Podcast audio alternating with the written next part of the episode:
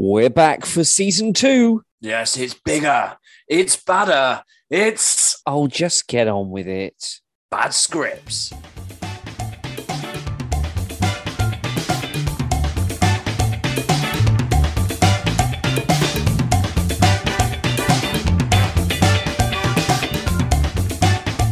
Well, hello and welcome back to Bad Scripts. It's been a little while, but we have returned for more of season two, chapter two. And of course, I would be amiss if I didn't at first introduce my co host, best friend, and confidant, the effervescent Mr. Mike Garlier. Good evening, Mike.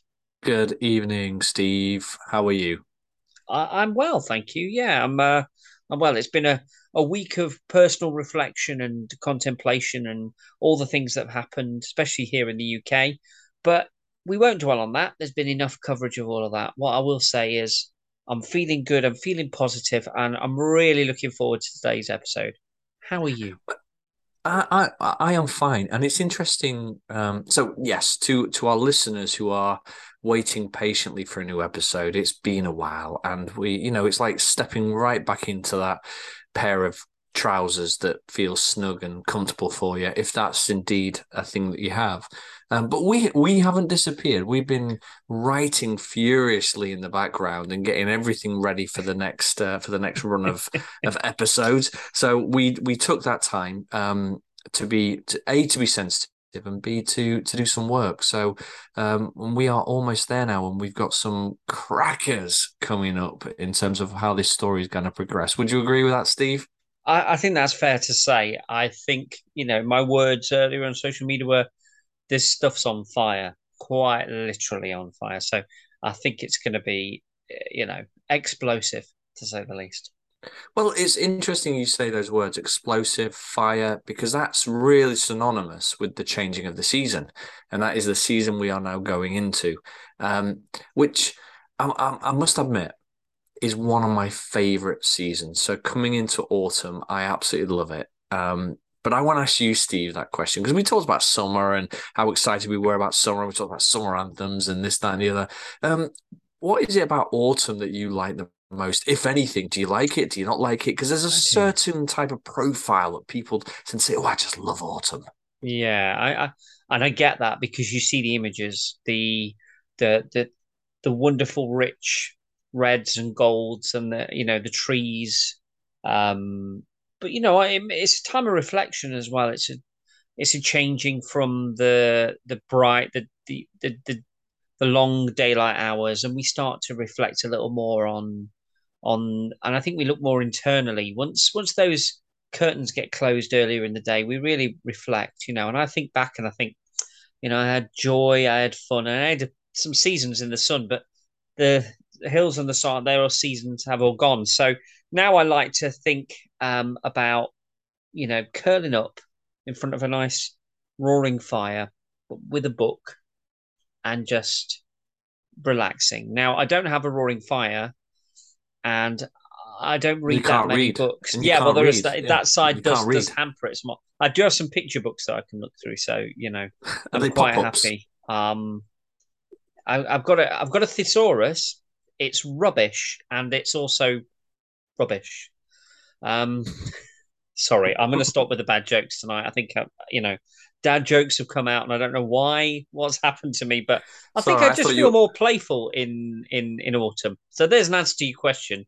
We've got you. um, you know, uh, Halloween is just around the corner, um, and you know, there's a there's an impishness to uh, to my mood. So you know, apologies now if I make any um, random quips throughout this episode. You you came in quite romantically then of the changing of the season, the golds and the oranges and the browns and the darker nights and the roaring fires and my pop-up book and thesauruses, which if you spend time reading a thesaurus, uh, Steve, um, you probably need to speak to someone um, out with our, our, our little circle um, about why.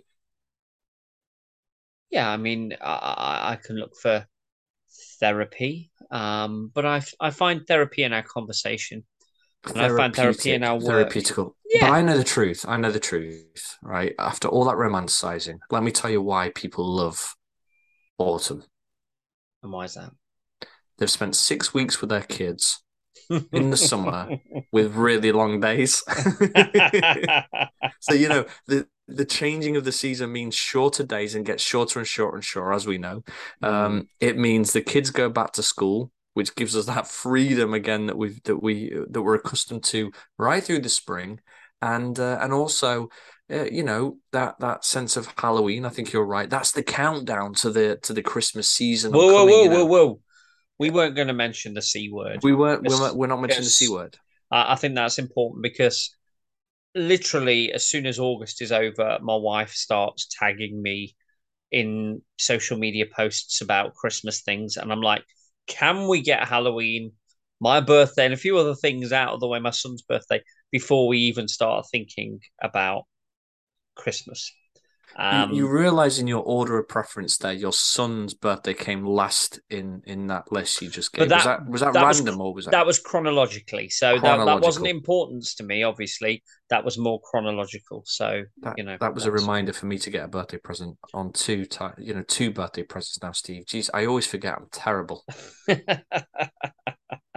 no, not at all. The gift you give me with of your company is more than enough, and all I get, so I just have to accept it. I'm just kidding, of course. Mike is a very generous gift giver. I've never known anybody who is as quick at producing a gift card as Mike across the globe. it's a thing. It's a thing. The- it's all it's all a Yeah. joke. there, there is there is no there is no comeback for that. Yes, I am known as the gift card king. Um, if you're going to get a gift from me, it's usually going to be a gift card. It's going to be digital, and it doesn't come with a practical card, as you well know. I, I do understand, Mike, but I, I do have to ha- ask. Last year, I've still not spent my Victoria's Secrets card because, frankly, nothing fits me. So um, next well, I'm year, maybe.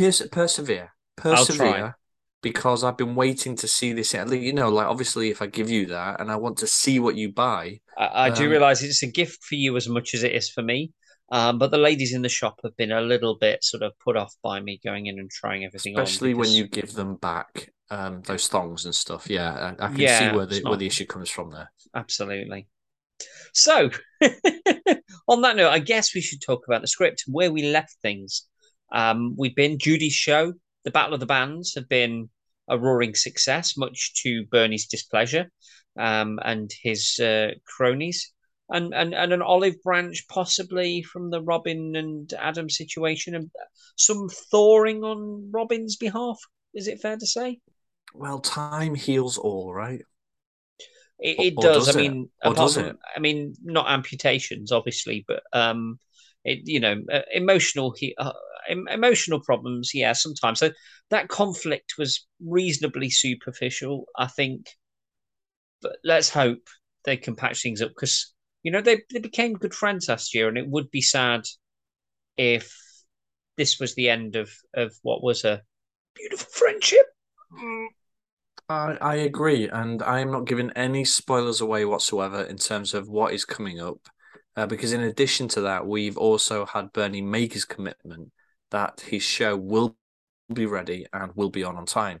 And uh, you know, and I, I don't mind saying this, we're now into the final act of this particular chapter, uh, where things do need to start happening. So Yeah, I think I Ber- think- Bernie cannot delay any longer. Basically, it's put up or shut up. You know, your reputation will only get you so far. You know, you're only as good as your last show. So on you go, and and let's see how uh, uh, what what he's made of, I guess. So, w- without further ado, what's to say we head back down to the coast to Camp Holidays and see what's happening right now?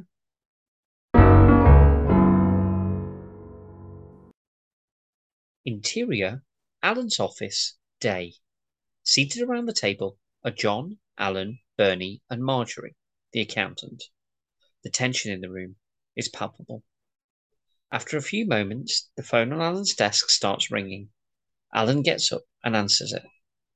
yes, this is Alan. Yes. No, we're expecting him on the live feed. He's waiting. Right. No, no, uh, that, no, that's fine.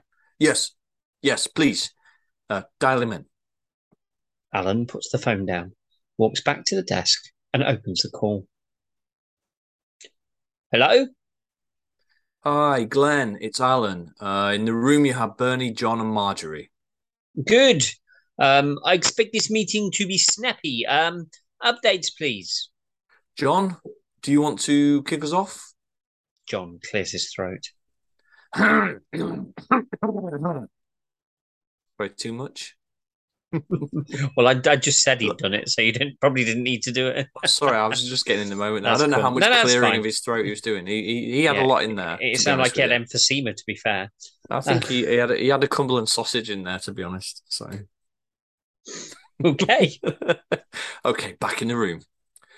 Hi, Glenn. So the evacuations. The evacuation. What? we got back to 1940 now. What's going No, on? no, he's just evacuating what's in his mouth. Um, Is that sausage okay. again? it's that sausage. There we go. Every mistake we make, it's we'll blame it on the Cumberland. Hi, Glenn. So the executive suites are ready, and I'm pleased to say that we are a go on the grand opening. I'm sure Marjorie has mentioned that we came in slightly over budget. This is good news, John. I'm happy. Well done. I know it was a bit of a last minute scramble, uh, but where are we in the opening? Alan here, Glenn. We're still finalising plans, and we have a short list of celebrity endorsements. Um, we've got. I don't know what Alan's accent is. Then Alan's just kind of gone a bit. He went a bit northern there, didn't he? He went a bit northern. he bit did. Alan, He's, right? he's Sorry, yeah. shop. Okay, this is just like kind of punching back into it. Uh, Alan here, Glenn. We're still finalising plans, and we have a short list of celebrity endorsements. We've got five families lined up to sleep with a star, so there'll be uh, some golden marketing opportunities there. You're not serious, right? Is that what we're going with? Uh, going with what? Sleep with the stars? That's not really the image we want to portray, is it? We're not prostituting celebrities now, are we? Ah, yes. Uh, I, I mean, good point. Um, yeah. Uh, we'll we'll, uh, we'll we'll change. We'll, we'll change the title. So who? Who? What? Glenn? Which celebrities are you thinking of? Alan ruffles his papers, looking for the list. Ah, yes, here it is. Um, well, we have Chris Akabusi, Frank Bruno, and Anneka Rice are all in. Uh, we're speaking to Barrymore's people, but he wants a hot tub. Uh, Kylie was a pass, but we could get Jason, no problem. Uh, we're thinking of Bernard Manning for the older crowd. Uh, we tried Jim Davidson, but he's focused on his panto. Uh, the backup list is Wolf and Lightning from the Gladiators, uh, Pat Sharp, and the Tango Man, uh, though he's getting a bit of heat from all the slapping. Who the hell are these people? Uh, well, they are well known over here, Glenn. Um, very much on the pulse of current celebrity culture. This isn't big enough. I don't want any pseudo celebrities. I want big stars. I want Hollywood. Is this really the best that you can do? Oh, yes, I'm afraid that's the best we've got, Glenn. That wasn't a question, Alan. It was a challenge. Well, what do you have in mind? Alan shoots Marjorie a concerned and angry look. Pitt, De Niro, Pacino, Sandler, Schwarzenegger, Cruise, Stallone, Madonna. A bloody Swayze for crying out loud. Celine Dion, Gwen Stefani, Christian Slater, that Austin Powers man, or at least one James Bond. I mean, Moore or Connery. Stay away from Dalton. Alan rubs his temples. Uh, okay, Glenn. Um, yes, I, I get where you're going with this. Uh, leave it with me, and you know, uh, we'll see what we can do. Bernie, how's my show looking? Ah, uh, yes, there's a there's a very small snag, a, a, a slight delay, nothing serious. I mean, maybe just a week or two of adjustments. Are you suggesting pushing the show back? Well, yes, Glenn, I am. Ju- just to be sure. Are you serious? Bernie looks around the room at everyone's faces. They all avert their eyes. Well, Glenn, if you want the show to be perfect and everything we dreamed about, then you'll need to wait a little bit longer. I'm happy to discuss this in private. The door suddenly opens, and stood there, phone to his ear, is Glenn. He strides straight into the room. Good. Let's discuss this right now. Ooh, Glenn's in the building. How very uh, exciting. I uh, Glenn Glenn is asking for a lot there. Um, every single uh, Hollywood movie star of the day, right? So, um, so I think we might need to explain um, this sleeping with the stars concept. Is uh, just to hark back to a previous episode with the uh, marketing manager was talking about how they market and sell these new executive suites. The the uh, sales were, were quite low, and they decided to put a gimmick in place where they would market out a particular suite to a celebrity who would endorse it. They would name it after them. And what they've come up with is this idea called sleeping with the stars, which I agree has really weird connotations to it. Um, I think the innocence is you're going to sleep in a suite with the stars. You, are sharing accommodation worse. with a you're celebrity. You basically, it's an opportunity to live a few days, have a holiday with a celebrity, isn't it? Which is yeah. which sounds awesome, but then when they've tried to boil it down to a a terminology. They've really they've really not got it very well. So let me let me ask you because this is about personal opinion. I'm going to take Hollywood out of the equation right now, uh, Steve. Yeah. Who would you, if you had to choose between these following people, who would you choose to stay with in a in a suite um, and spend the whole weekend with? Are you ready for this? Chris Akabusi, Frank Bruno, Anneka Rice, um, Jason Donovan, Bernard Manning, um, Wolf or Lightning from the Gladiators, Pat Sharp, or the Tango Man you did miss Barrymore out there. So oh, you know so I am so that was on purpose as well. Um, um just yes. don't go swimming. It's um we're, we're really we're really running hot this week, aren't we? That's why I said yeah. There's fireworks. It's us getting fired. Um, you know what? I would happily share with any of them. It sounds like a cop out, but all of them for different reasons, I think would be really interesting to talk to. You know, Akabusi's done the Olympics. Bruno's been a world championship, a world a world boxing heavyweight champion. He's fought Mike Tyson. You know, Anneka Rice has run around a lot with a camera on a bum. I mean, there's so Cam- many. Did you just say a camera up a bum, like a colonoscopy? On, on. Oh, sorry, I misheard you. On, sorry. not up. That's a very sorry, different I, I, show. Very different show. Um, and you know, there's a few in there that you kind of go, I'm not sure I'd want to spend the week with Jim Davidson or, or Bernard Manning in that in that close quarters. But you know, I think Jason Donovan would be interesting to hear all about his time on Neighbours and you know uh, get his thoughts on you know small scale lotteries and things like that. Um, and then um, yeah, I, Michael Barrymore he could throw a party from from what I've heard. So all of them have their benefits. What about you? Um, well, um, my my test right. My I'm going to put a few a few rules in place here to try and whittle down because I think you have copped out and you haven't chosen one. Um, so who would hog the bathroom longest? Who would be the smelliest in the bathroom that I have to then follow? And who would be an absolute nightmare to sleep next to, as in in the similar room due to snoring or noise and stuff? So I'm going to whittle this down. I think Bruno um, would be a bit of a um, well, I think he'd drop a deuce and a half, and that might be a bit, you know, stinky afterwards. And, I think, and, and it's the only person in that list that could compete with you on that front. I think probably. Uh, Anneka Rice, I think, is very, very kinetic, and she just wouldn't be able to sit still. So I wouldn't be able to relax in it in a living room. She'd want to run around and she'd want to throw treasure hunt challenges out every two minutes. And I think I get annoyed. Like Anneka, so tell me how you feel today. Well, I'll tell you, but you got to find this clue first. I think that would um, that would kind of grate after a while. Um, I think Jason might be all right. He might be good, but I, I, don't know. I think there might be a bitterness there in terms of how his career panned out. He didn't become a famous pop star like Kylie. I don't know, um, but that'd be that's arguable at this time. I yeah. Suppose. Bernard Manning's a definite no. Mm-hmm. Definite, definite no. Um, Jim Davidson, probably not. Um, Wolf used to frighten the absolute life out of me, as did Lightning when I was a kid. Can you and, imagine if you were sharing a room with them and the sort of sleep pugilistic fighting they'd be doing and stuff. They'd be swinging from the lampshades like there were there were flashbacks to the show. But Wolf would hog the bathroom because he's got all that hair. He's got a man. Oh, can you on. imagine if you got him? Imagine if you got him and Pat Sharp.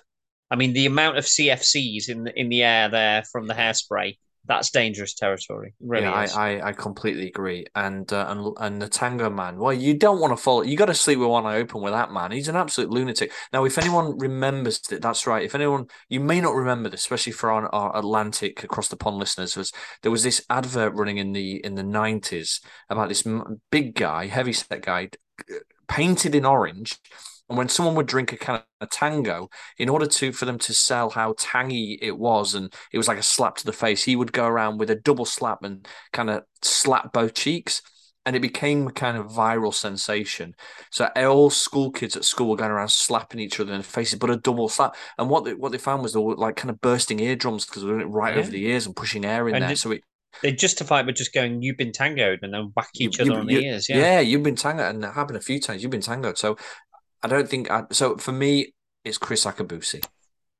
Awesome, and I think you'd have a great time. And Chris's Chris's laugh alone is just so infectious that you know Absolutely. if anybody out there has never heard of Chris or or you know look him up on Google, watch some videos on YouTube.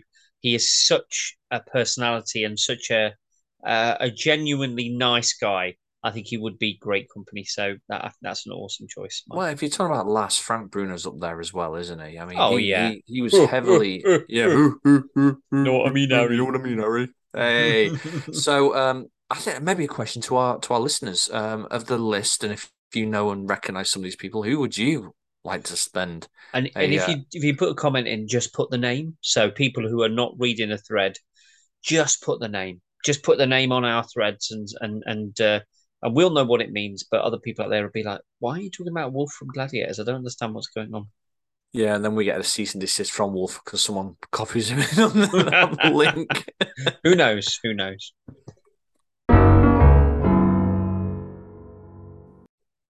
Interior caravan night. Adam and Paul are sat on the long sofa in the living area of the caravan, staring intently at the TV.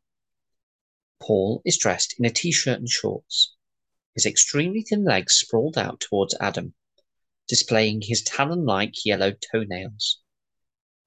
Adam, overtly aware of this, has a look of disgust on his face as Paul repeatedly scratches the flaky skin on his arms. Uh, classic this. Uh, yeah, yeah. I went to I went to the cinema to see it. Uh, would have loved to, but uh, I bet it was uh, great in there. Yeah, it was all right. Um, me and my friend used to dodge classes when we were at college, and you know, go to flicks instead. Yeah, I never took you for a skiver. But it it wasn't really like that. It was performing arts school, so we'd always skip set design. Technically, we were still learning by going to the movies. You know, education through medium of film. Uh, that just sounds like bullshit to me. Uh, funny. Um, that's what my lecturer said as well. There is a knock at the door. Adam gets up to answer it. We stay on Paul as we can hear muffled talking. Then the sound of steps making their way towards the living area.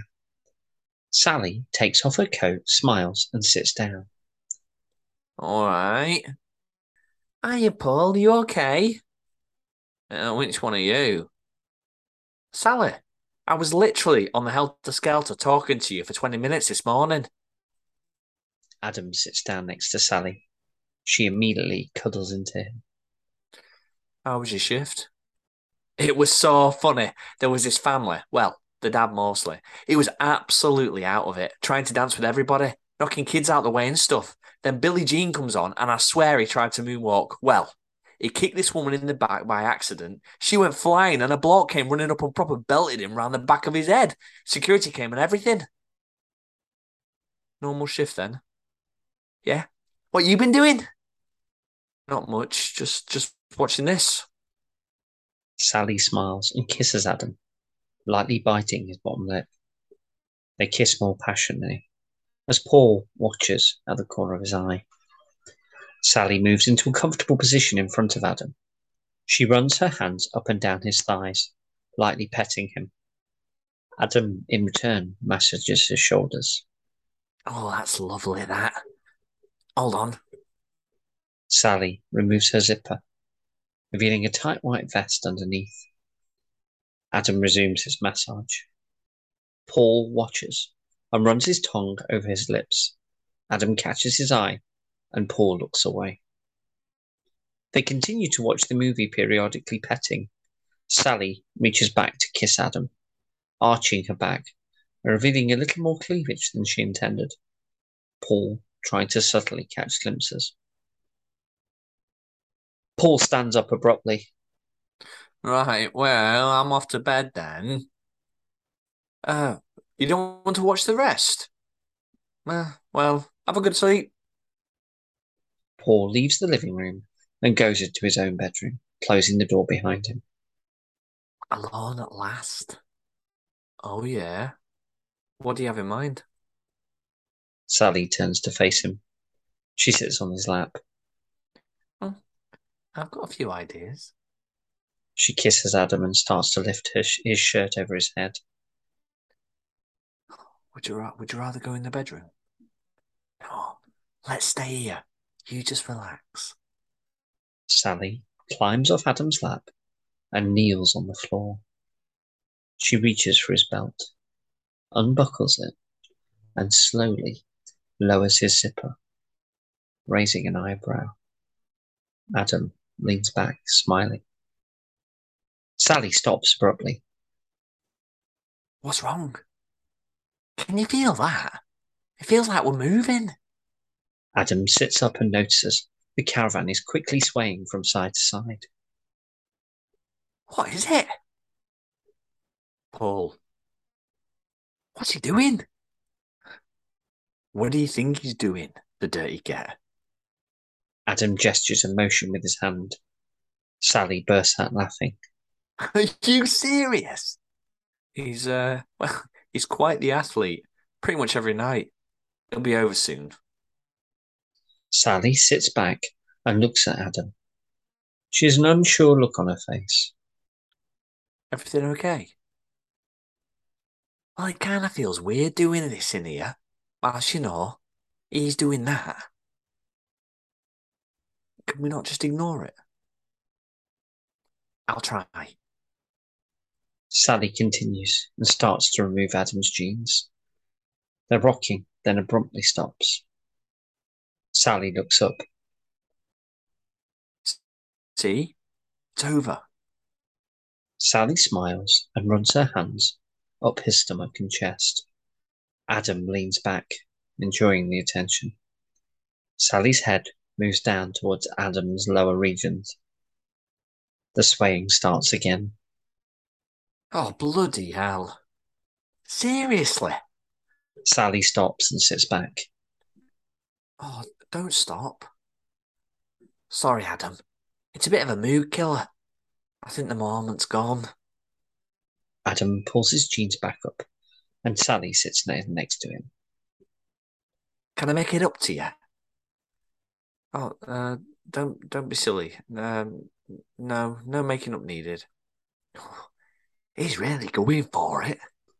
Yeah, he's minging. They sit in silence, both of them swaying to the shaking of the caravan.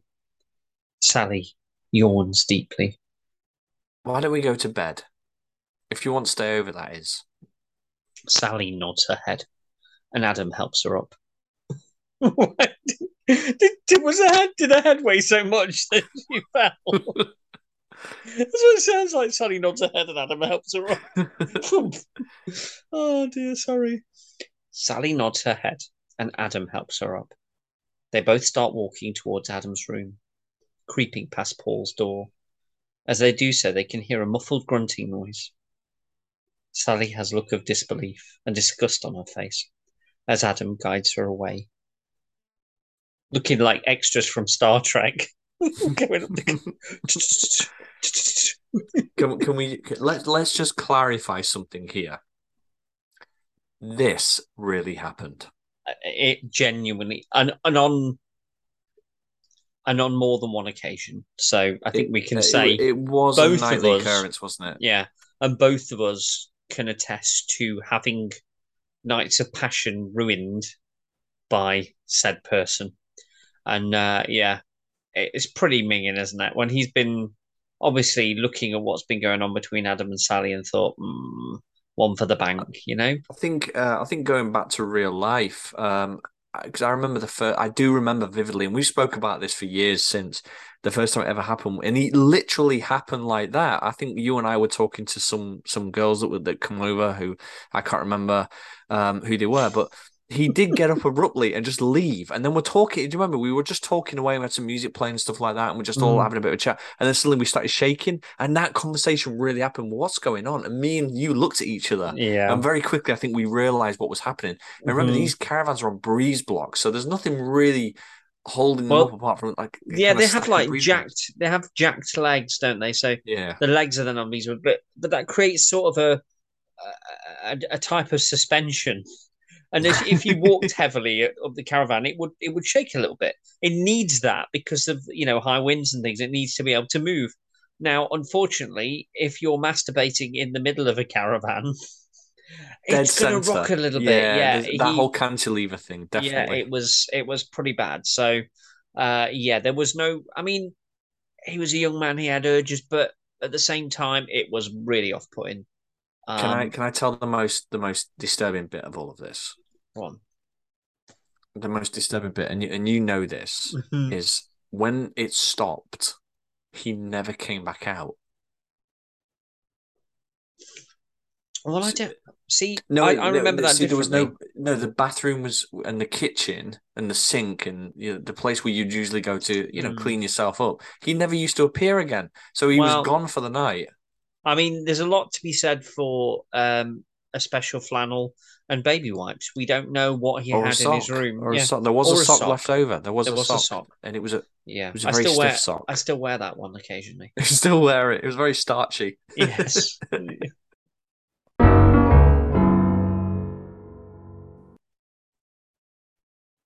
Interior caravan, Adam's bedroom, morning.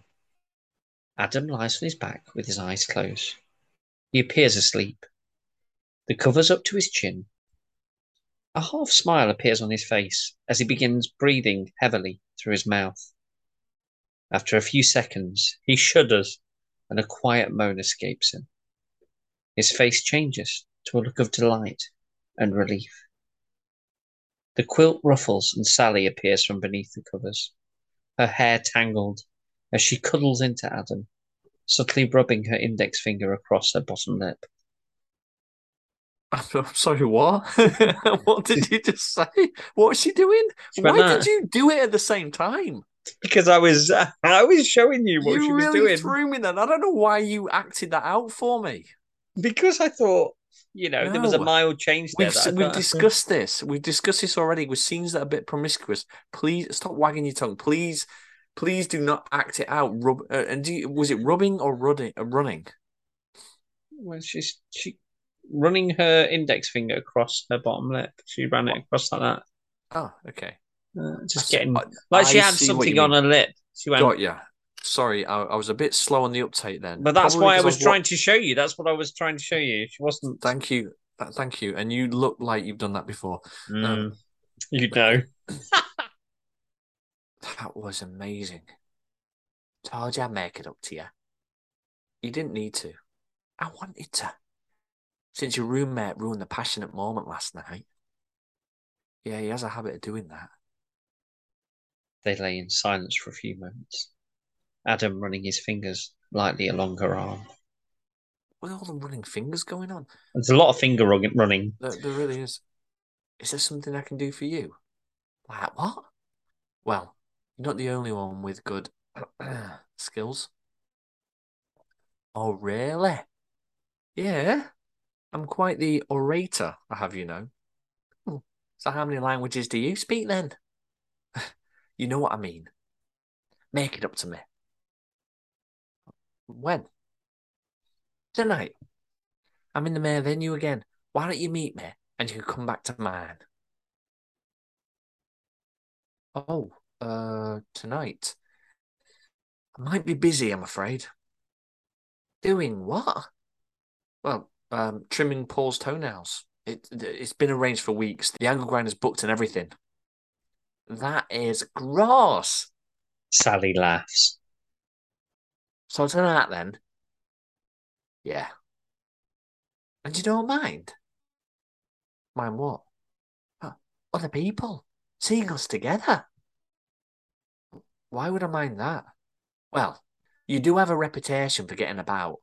I was literally warned to stay away from you when I first arrived here. Uh, okay. I, I I don't quite know how to take that. I didn't mean to offend. It's just, well, you know, you have had a load of girls. Rumours, Sally. Don't believe everything people tell you. Is it though? There's a sudden awkwardness as Adam goes silent. Sally also seems very uncomfortable. Anyway, I don't care about any of that. I think you're lovely. Thanks. Sally stirs and gets up out of bed. She quickly dresses and runs her fingers through her fiery red hair. So tonight then, yeah? Adam nods. Sally leans over and kisses him on the cheek. She turns and leaves. Adam rolls over and closes his eyes.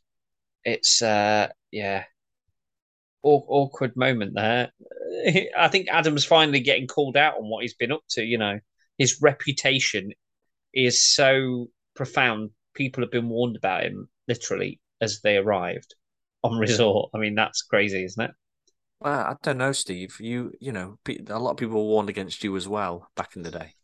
You know, I wish it wasn't. I wish it wasn't actually true, but yeah, I mean, we all went. We had a moments. You know, some some of us were a little adventurous at times, and I think sometimes people got the wrong idea about our intentions, and and that's the way it is, you know.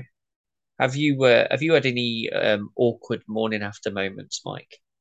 You know, uh, when you perhaps partaken in something that uh, you regretted, or no, I learned early on that if you don't, if you pretend to be asleep and you just lie there with your eyes closed, like you're, you're deep in sleep, they they tend to go away when they get hungry. so you had to starve them out. Is that what you're telling me? Yeah, I, I do remember this one time actually where she just wouldn't go, and then I did have to face the music because um, I thought I can't lay her anymore. I need to go to the toilet. oh, that that is genuinely horrible, isn't it? And I don't know if I told this story on a previous episode. Um, it, it escapes me, but I, I when I was working um, uh, I'd had been working at a, a, theme park for a little while uh, as a ride attendant. I'd seen a girl sort of not too seriously, but you know, we went out for a little bit and things finished and and I left the theme park and then they had the end of year party and I got invited. Um, subsequently, I'd actually dated one of these girl, one of this this girl's friends, and she wasn't very happy about it. Um, but then the evening of the party, I apologized and one thing led to another, and, and I went home with her. But she still lived at home with her parents, so you know we had a a, a wonderful night together. And the next morning, uh, she was like, um, "Yeah, um, I know you stayed over last night, but um, my dad's really strict, and if he sees you in the house, he'll kill you and he'll kill me. So um, we need to wait till he goes to work, and then then you can leave." Um, yeah, um, her dad wasn't working that day.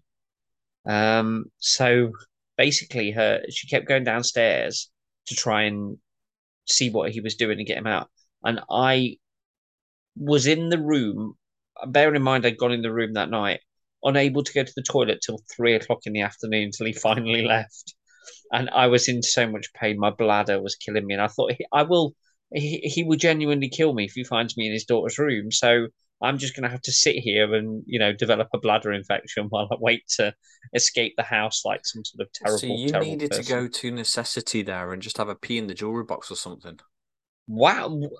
Whoa, where, where did that come from? I mean, it could have done it out of a window that, or in Steve. a in, you a, have in a pot. Yeah, you have to MacGyver that. So you have to acknowledge the fact that you know body biology that needs to happen. Uh, you can't escape from the room. So you have to then look for any means necessary to relieve yourself. Um, we'll talk about this afterwards, but yeah, you should have MacGyvered that. Interior, main venue, day. Bernie is pacing by the main door to the venue, ushering a throng of dancers and performers in. Stage crew, dressed in black, are moving sets, adjusting lighting rigs, and doing their best to coordinate as they move in and out of the venue. Um, have you got a moment, Bernie? Um, what is it, Eddie, darling? I am extremely busy. Well, wouldn't you prefer to do the dress rehearsal on the actual stage? I mean, it's going to be really hard to block it in the studio and then try to replicate it here. Bernie stares intently at Eddie, his face reddening in anger. Let me repeat myself again, but really slowly, so your tiny cockney brain can compute what I've asked for. Closed rehearsal. No one in or out. No sneak peeks and no main stage. Do your job and let me do mine. Do you understand me, Eddie? Bernie, for the love of God. Stop. Yes or no. Eddie glares at Bernie, turns, and walks away. Bloody amateurs. There's a loud, shrill scream coming from the stage. A group of dancers all gather around as Bernie spins to see what's happening. He marches onto the stage. What the hell is going on? There's water on the stage. She slipped. A clearing opens up to see the head girl lying on the stage crying, tears flooding down her cheeks, and she holds her leg. Oh dear, what's wrong, darling? It's my knee, Bernie. I, it, I think it's twisted. C- can you walk? Someone get her up. Two dancers help her to her feet. As soon as she puts weight on her leg, she screams in pain and immediately goes back down to the floor. It can't be that bad. It, really hurts. Just put some ice on it and strap it up. The show must go on, dear. Bernie, she needs to go to the hospital. You can see it swelling already. Oh, and you're a doctor as well now, are you? Ali doesn't say anything. She walks away to get help. I am utterly cursed. Oh, the whole world is against me. What are we going to do without my principal? We bloody well open tonight. Well, I know the part. I, I can step in. You? This isn't a drag show, Robin. Last time I looked, you weren't a woman. I mean, the flabby mantit could almost pass, but no. So why have I been understudying then? Pity. Pure pity. We shall have to postpone. Someone go and get me Alan. Eddie walks past. Alan is here. He's over at the back. Bernie follows Eddie, pointed to see Mark and Alan deep in conversation, hidden in the corner. What are they doing here? I said closed set. What can I say? He's a boss. Bernie strides over to Alan and Mark. They both stop their conversation to greet Bernie. Gentlemen, um, we have a problem. Uh, my principal is injured, and I have no time to recast. We shall have to regrettably postpone. I thought you had understudies. An understudy who's male. It's our female lead that's injured. The show goes ahead as planned, Bernie. Did you not hear me? It is simply not possible. And you're not hearing me. The show goes ahead tonight as planned. You've been told. There is too much at stake. Glenn is here for crying out loud. It's your job to deal with this. So make it work. Bernie goes to speak, hesitates, and instead storms off. Alan throws a look of disbelief at Mark as the two turn on their heels and exit the venue.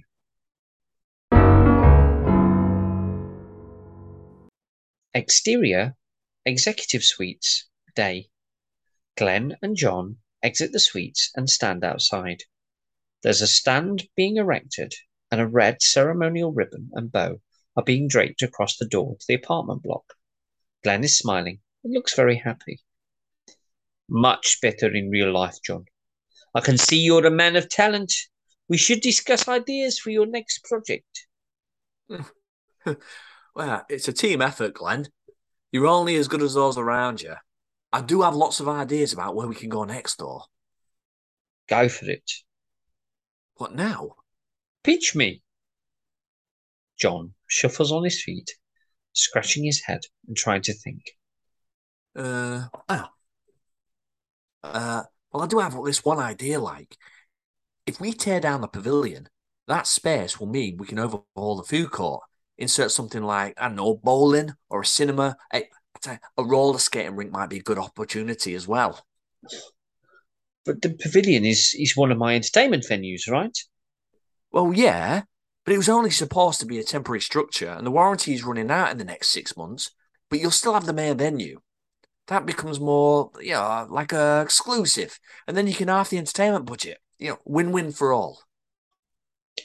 Entertainment is the lifeblood of this resort, John. You take half of it away, and what are we? People come here because they want to be entertained, get close to the team. Uh, it's pure escapism. I mean, my view is that we should give them more, push the boat out even further. Even if it means less revenue. Glenn puts his arm around John's shoulder. We get this right, we'll be printing our own money. Uh, not interrupting, am I? Alan strides up behind them. I hope you've got good news for me, Alan. Yes and no. We we tried almost all the names on your Hollywood list. Uh, some couldn't make it at such short notice. Uh, Cruise is filming here on a Kubrick movie, but we couldn't even speak to him. Tell me you have at least one movie star. Alan clears his throat. well, uh, well, we did reach out to some people. Um, so uh, we can get the pig from Babe, uh, though it's a lot bigger now. Um, oh, uh, and, and there's some kids shooting a wizard movie who can be free, and Stallone's brother Frank is willing to make an appearance. No, a pig, some kids from a magic film, or a look-alike. Well, I, I do hear the wizard film might be, might, you know, might be a bit of a hit. Stupid. We all know that magic doesn't sell. Mark my words. Well, that's that's all we have to work with, I'm afraid. So, what are other options? We go back to what we go back to our original plan. And is that the best we can do? At short notice, yes. And, and look, for the price of a Dion, we can get a Rice, a Akabusi, a Barrymore, eh, possibly even stretch to a Davro. Rich and Judy could be interested, but they but they want a suite each named after them. Glenn toys it over for a few moments. Fine. Choose the best three and tell Richard and Judy they can have one suite and a single appearance fee. They come as a pair. Alan nods his head and immediately leaves. Ah, wow. So, um, do we think that that Glenn was a bit hopeful, hoping for Hollywood names to come and name suites after? I think it says a lot about Glenn's. I, I think that's the best way to to, to justify Glenn. Glenn. What am I saying here? I, I don't know. you way, tell me. I, I don't know. Um, I think it's the best way to describe Glenn's cat. Glenn's an optimist. Glenn is Glenn wants to push the boat out. He thinks big. If you think right back to Glenn's very first appearance with Bernie, he wants big. He wants spectacle. He wants West End style. He wants glamour. He wants celebrityism. Um, and then what they, what he's getting is kind of small minded UK thinking with these guys that um, actually were never. going. You know, I don't think they ever had any intention of attracting anyone major. Um, I've, I've never heard of that mm. before. Yeah, um, it's difficult, isn't it? Because you've got to remember what what Glenn wants and what the holiday makers that go to that resort want are two very different things. And it almost feels like Glenn is trying to impress his rich friends by by the the names he can generate, by the things, rather than as a vehicle to sell holidays. It feels very much like a a boast or a show, you know, like driving around in a, a you know a Lamborghini or a or a Ferrari or something. They're not practical. They're not what you need to get to places, but they're very showy. They are, and I think it also says a great deal about Glenn because we don't know a lot about Glenn, and we don't know about his past, and we don't know about his upbringing. Now he might be a very big fish in in you know the continent of Africa in South Africa, but he's come to the UK now, and he might not boast that same kind of power and um, you know this and, and sorry um just to bounce around this is before kind of like moguls became celebrities just because they were rich you know i know we live in that time now where yeah. a lot of businessmen can you, do you things can, like you can argue that but you still had people like you know Robert Maxwell and you know the media, Media- moguls media that were mogul. really really you know big and and and maybe it's just that that's what he's trying to break into. He's trying to be as world renowned as that. I'm the guy that brought these people to this place, and you know this is it, it- it's it's very much a status thing. I think for Glenn. Um, How many um how many South African moguls can you think of? Just right now off the top of your head.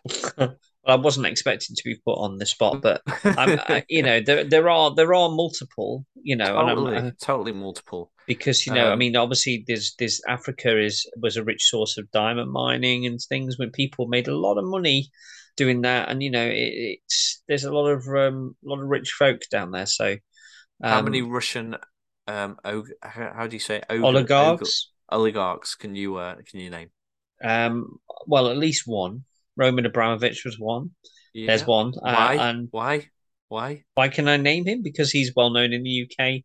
Having previously owned a, a football club. So, you know, How but many American moguls can you name? Oh, quite a lot because yeah, I suppose I'm, it's. I'm, I'm whole. The point. Yeah, the I didn't to realize we were doing a pop quiz. To be fair, I was going to be. Otherwise, I might have But- done some revision. You know, kind of. No, no, no. The point I'm trying to make though. How many fingers am I holding up, Mike? one, and it's a middle yeah. one. Actually, I Um, think you'll find it's two. But the point is, um, Isles will do that. I that. think for Glenn as a character, um, when we see that clar- character exploration around who he really is and what he's all about and how he made his money, we still know very little about him. But we love his optimism. But he Mm. does, he's the money man, but he also conveys a little bit of fear. There's a little bit of edginess to him that people won't really challenge that much. I think Alan's doing a good job at negotiating around him. Um, Yeah. But, you know, Alan wants the world, so give me it. Yeah. Sorry, Glenn wants the world, so give me it. And and well, that's it. He's not been used to people saying no to him. I think, you know, he's very much surrounded by yes men. Um, and if he wants something to to happen, it happens. So you know, I think we'll just have to continue to see if he gets what he truly wants and and deserves, which uh, you know we'll be able to address in the next week's. I like I hate to say it, final episode of this chapter the crescendo of season two, chapter two. So we will stick around for that and find What out What have we more. got to look forward to for next week's episode? Oh, I think thrills, spills, revelations, shocks, dramas, and uh explosion of Explosion? Yeah. yeah, Fireworks? fireworks. I think is the best term to use. Yeah. Physical and metaphorical. So make sure you stay tuned in for that next week. So, Mike, it's come to that time of the day where we must reflect. And I'd like you to regale us with your wonderful words of wisdom to get us through another week until we can bring another episode. At some point this week, you may be feeling down. At some point, you may be having a bad moment or a bad day.